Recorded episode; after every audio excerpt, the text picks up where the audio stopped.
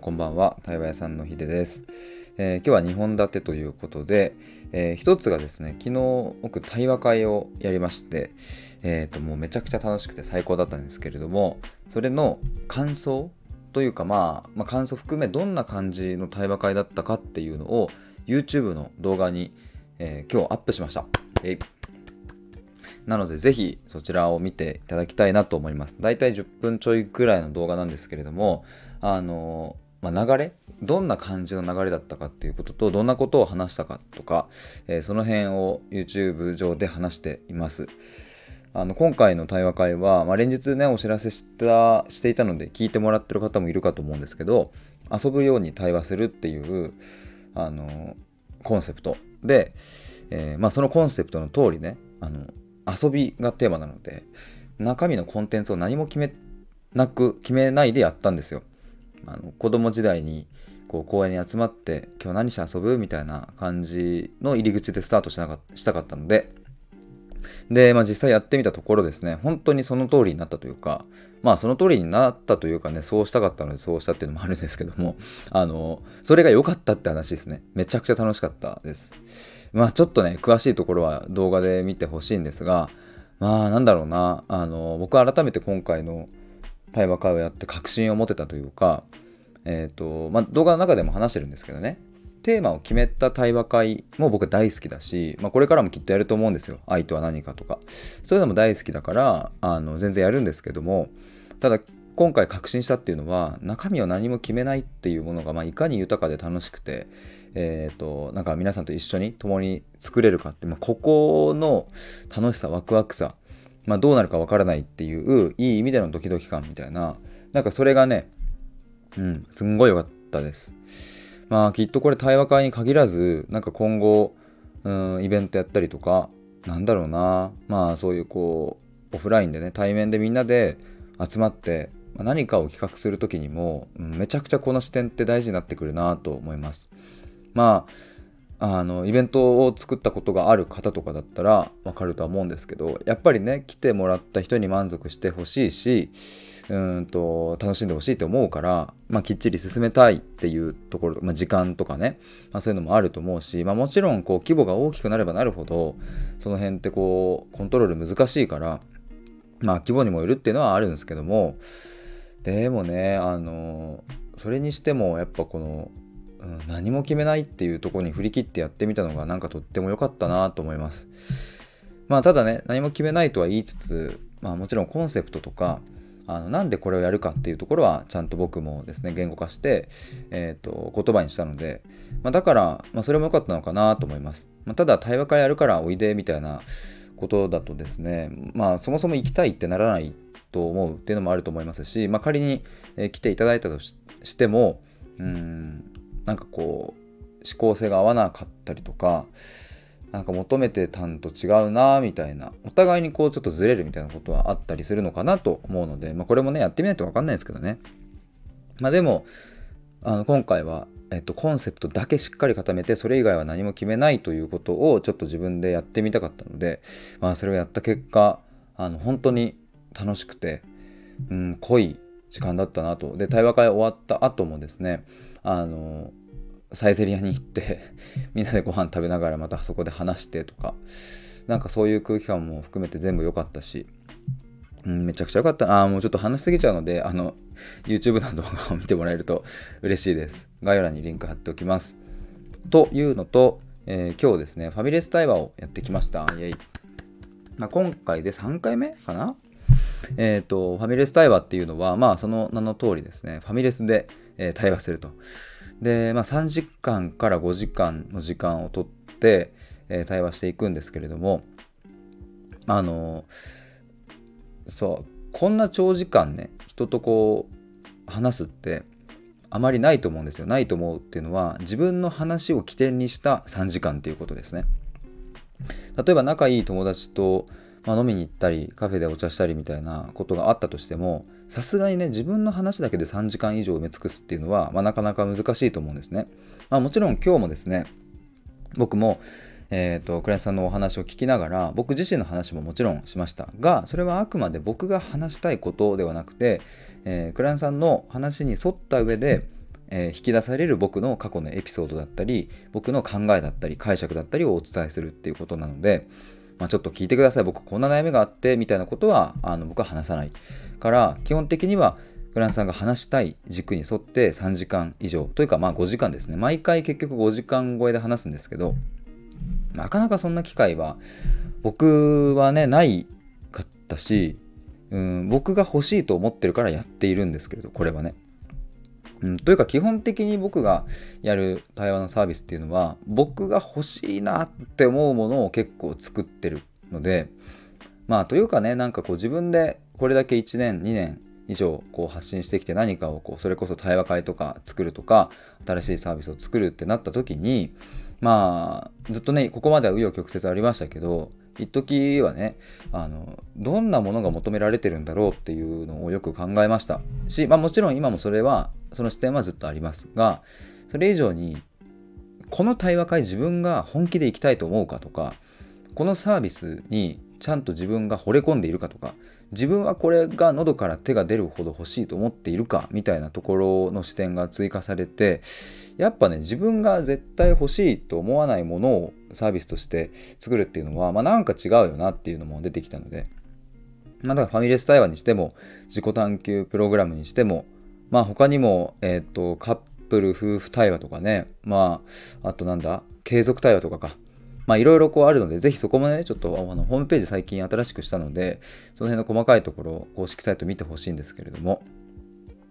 あの、やっぱ僕が欲しいって思うから作ってるっていうのは結構ありますね。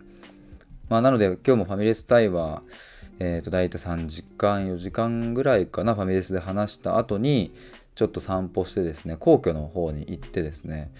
で、皇居近くの芝生にこうちょっと僕は裸足になったりしつつでもちょっと雨が降ってたからあの湿ってたのでねあのなのでちょっとベンチに座ってえっ、ー、と1時間ぐらいかな話したんですけれども。あそうツイッターのサブアカにねエモい感じの写真を上げてるのでよかったら見てほしいですが。まあそんな感じでファミレス対話を今日してきました。でやっぱねあの僕はねあのこう前から言ってるのは単発で対話を受けることは今してないえー、やめてますと言ってて、まあ、なぜかと言ったら、えーと、単発1回90分のオンラインでの対話だとどうしても限られる、し、うん、どうしてもこう脱線的な情報を拾いに行けないから、だから、えーと、継続的に関わるっていうことを前提として、えーと、プログラム作ってますみたいなことを言っていたんですけれどもこのファミレス対話に関してはですね、まあ、3時間以上話せるということが確定しているということと実際にお会いしてお話できるっていうことまあそこ、それらの観点から、あのやってみたら、意外と深いところまでいけるんじゃないかっていうのがあって、やってみたところですね、結構深いところまでいけるということが分かったので、まあ、今でもやっているんですけれども、まあ、今後ね、これどうなるか分かんないですけど、まあ、あの、楽しいことは間違いないというのは、まあ、なんでしょうね、提供側の僕が言うのはあれなのかもしれないですけれども、でも、あの、間違いないですね。あの、本当に楽しいです。ま僕がむっちゃ楽しんでるっていうのはあるんですけど、まあ、でも目の前に楽しんでるやつがいたら結構楽しくなると思いますし、まあ、あの、毎回、あの、こう、受けていただいた方には、すごい感想もいただいてね、うん、楽しんでもらえてるなというのはあるので、なんかそこは自信を持ってお伝えできるなと思います。ちなみに今日はですね、あのそのサブアカの方に写真載っけたんですけど、いい感じのね、夕日というか、こうオレンジ色に空が輝いていて、で、今日良かったのはね、あのこの皇居の近くのベンチで座って、で、2人で話している時に、ちょうどね、あの皇居なので、東京のビル群が見えるし、まあでも自然も見えるしみたいな、まあいい感じの光景だったんですよ。でそこがねちょうどこうオレンジ味のオレンジ色味の光がバーッとこう建物とかあの木とかまあ空もねバーってこうオレンジ色になった時にえー、とそのお相手クライアントさんがですねあのこのオレンジの感じがめちゃくちゃいいなということを言っていてでそっからねまた対話が始まったんですよ。なんでこのオレンジ色の光がいいのかっていうところ。どうしてなんでしょうねっていうのをちょっと一緒に考えようっていうところからまたスタートしてでそっからねいろいろこう対話が展開されていき最終的にはえっ、ー、と曖昧さ曖昧さみたいなものがとっても好きなんだなということがこうご自身の中で分かったりとかあとはえーと、グラデーションとか、まあ、あとミシルさんがね本に書かれていた混色思考みたいなグラデーションと混色の違いって何なのかとか、まあ、そういう話からその方はですねあの何かが切り替わる瞬間が好きだということをおっしゃっていてこれ面白かったですね。例えばあの夕日が沈む瞬間も、まあ、ある種切り替わりの瞬間だしあとね面白かったのが、えっと、お店がねクローズからオープンになる瞬間の切り替わりとかそういうのもね見るのが好きらしいですね、まあ、世の中にあるそういうえーと、A から B へとか何かそういう切り替わるみたいなものが結構好きということでなんかその辺の感性の話とかもさなんだろうな。まあ偶発的にある意味偶発的に今日は散歩をしてその景色を見ていたので生まれたっていう。なんかやっぱ対話の良さってこういうとこにあるよなと思ったり、うん、でもやっぱねあのでもやっぱというかなんだろうな。オレンジ色の光がこう綺麗だみたいなものっていうのはいやこれ綺麗だねっていう話を友達としたらいやそうだねとかあの綺麗だねみたいな風になるけどあのなんでこの光が好きなのとかどこら辺がいいと思うのとかいつから好きなのとかなんかその辺ってあんまり話さないと思うしそもそも聞かれないと思うんですよ。だからそういうのは僕はあの逆にね僕はむちゃくちゃ興味があるからそこをむっちゃ聞くんですけども。まあ、そうすると今まで言語化できてなかった領域に足を踏み込める。まあ、ここも、えー、対話の良さだなと思いますので、えー、なんかここら辺もなんだろうな。僕の対話のこうおすすめポイント、まあ、自分で言っちゃうんですけれども あの 自分で言っちゃいますがいやでも本当にこの感覚を言語化していくっていうところの対話っていうのは僕が非常に得意とするところだし、うんと、ずっとやってきたことなので、うん、なんかね、なんで好きかって言ったらなんかよくわかんないなみたいなのあると思うんですよね。例えば、なんか絵を見てとかね、写真を撮ってとか、なんかこの写真いいな、この絵いいなとか、なんか海っていいな、空っていいな、なんで好きなんですかって言われても、パッと答えられないものってあると思うんですよ。夕日が好きだなとか。まあ、一度言語化したことがあればね答えられるっていうのはあると思うんですけどもじゃあもっともっと聞いていっていつから好きなのかとかどうしてなんでどこら辺がとかうんそういう部分ってなんかあんまり踏み込まないと思うのでなんかそこをね一緒に言語化してるって瞬間っていうのはなんか僕は一応ね問いを立てて質問するけれど一緒に僕も探している感覚だしではこの辺にあったねみたいなことをなんかやってる瞬間っていうのがとっても楽しい、うん、し、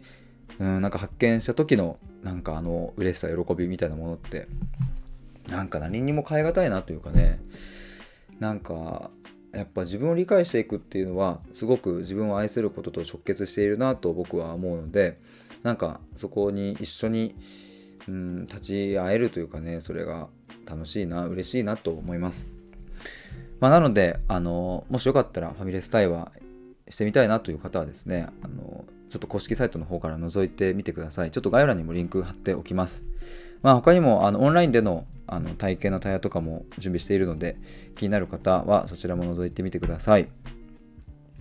ということでと言おうと思ったんですけれども、最近ですね、YouTube の動画を、えーと、コツコツと上げておりまして、8月1日、2日、3日、4日で今日6日に動画を上げております。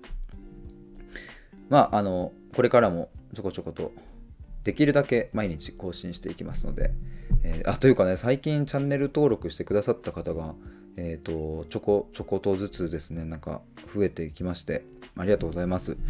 ぜひ、あの、まだチャンネル登録されてない方、チャンネル登録よろしくお願いします。そして高評価もよろしくお願いします。では、以上です。バイバイ。おやすみなさい。